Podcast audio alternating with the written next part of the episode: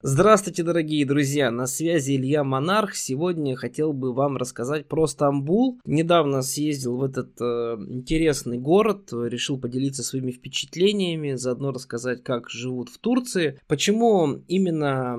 Ссылаясь на Стамбул, можно сказать о том, как живут в Турции. Ну, потому что Стамбул — это все-таки не курортный город. Да, он, безусловно, туристический, но в целом это город не курортный, и поэтому по городам можно судить непосредственно по их столицам. То есть, как вот в основном люди живут, большая часть, по крайней мере, людей в стране, можно судить именно по столицам. Хотя Стамбул не столица Турции. Столица Турции — это Анкара, но в целом внегласно вообще по миру, по крайней мере, туристы все считают, что именно Стамбул является столицей, потому что до того, как столица была перенесена в Анкару, столицей всегда был Стамбул. Извиняюсь, что очень много употребляю слово столица. Вот. То есть раньше это была у нас Османская империя, Стамбул был столицей, до этого это была... значит, Римская империя, там был, Византия была столицей, то есть немножко другое было название. В общем, у города очень большая длинная история, поэтому посмотреть, как живут люди, достаточно интересно. Первое, что мне вот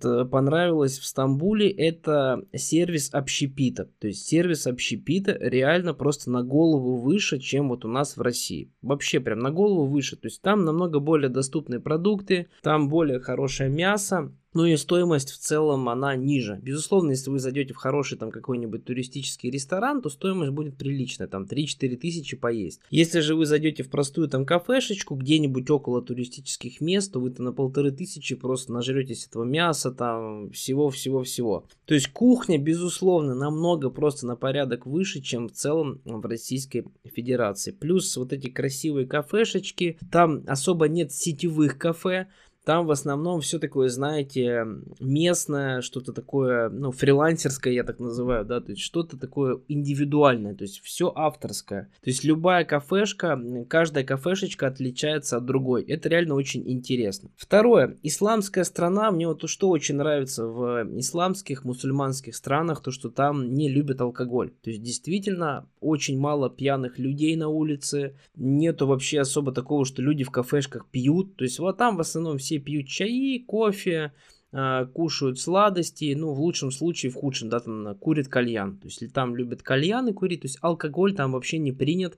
И мне это вот очень в мусульманских странах нравится, то, что там реально не бухают люди, потому что алкоголь — это сильнейший наркотик, он периодически превращает человека просто в животное, да, и, ну, и животное, соответственно, ведет себя некрасиво, неприятно рядом с животным находиться, поэтому я вот алкоголь не особо одобряю, особенно в больших количествах. Вот, по крайней мере, в России это часто мы встречаем пьяного человека в кафешке. В Турции вы таких практически не встретите, опять же, потому что ислам. А очень много красивых мечетей, да, безусловно, мечети просто повсюду, но опять же, здесь же и минус. Вот лично для меня, я не особо верующий человек, вот в течение дня все время играют вот эти молитвы, то есть молитва просто вот на весь город, шум вот это, да, безусловно, это все красиво, верующим это нравится, они молятся, все хорошо, но опять же, не учитываются особенности людей неверующих, ведь неверующих людей достаточно много, или людей, которые приверженцы других религий, там, христианства, например, да, но при этом, если ты, например, неверующий, или ты, там, христианство поддерживаешь, ты все равно должен весь день слушать молитвы,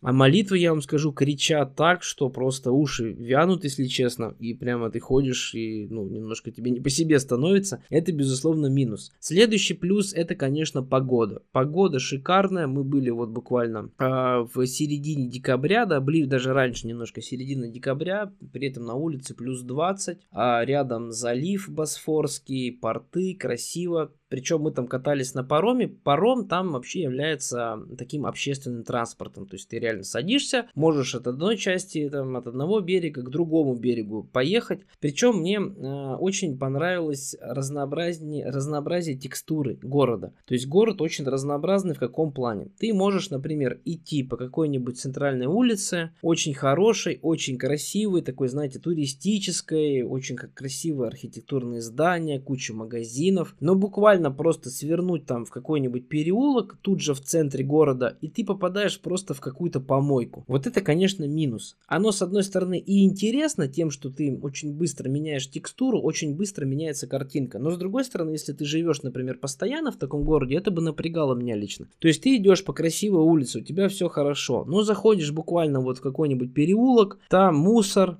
грязь, там у магазинов какие-то свалки стоят, то есть вот эти все красивые магазины, которые они на центральной улице, ты буквально заходишь за магазин, и там просто улица свалки. Мусор везде, это все неприятно. То есть, например, опять же, сравнивая с Москвой, ну я живу в Москве, поэтому, естественно, я сравниваю с Москвой, тем более это тоже столица. В Москве такого нет. Центр Москвы, это центр Москвы везде. Он везде красивый, он везде ухоженный, везде плиточка, тротуарчики, вот во всем центре.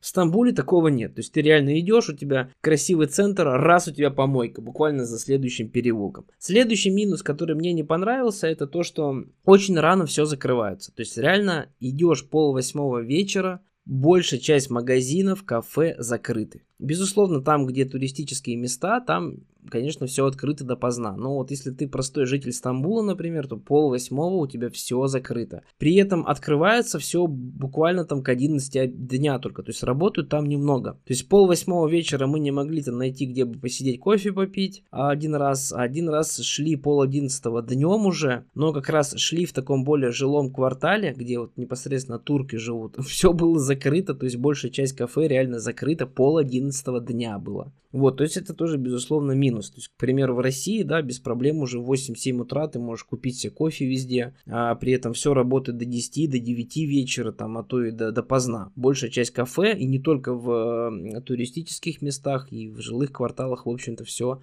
работает. Вот, в целом, по уровню жизни Турция очень похожа на Россию. То есть уровень заработных плат, уровень пенсии, безусловно, там немножко повыше, но в целом, вот, по крайней мере, со стороны кажется, что примерно все то же самое. Сервис неплохой, погода хорошая, но вот честно скажу, не хотел бы я там жить, даже несмотря на то, что там погода хорошая, круглый год, все равно, да, вот очень много грязных улиц, вокруг мечети, где молитвы кричат просто, да, при всем уважении. К любой религии отношусь при всем уважении, но все же вот когда тебе в ухо просто кричат молитву, я считаю, что это, ну, не должно быть так. То есть как-то это должно по-другому все делаться. То есть или молитва должна, наверное, внутри как-то в мечети кричаться, или как-то, я не знаю, да. Потому что, ну, когда ты идешь и абсолютно не понимаешь, что это за молитва, и она тебе просто в уши кричит, вот это очень громкая музыка, да, как там мулла это что читает, ну, это неприятно. То есть я бы, например,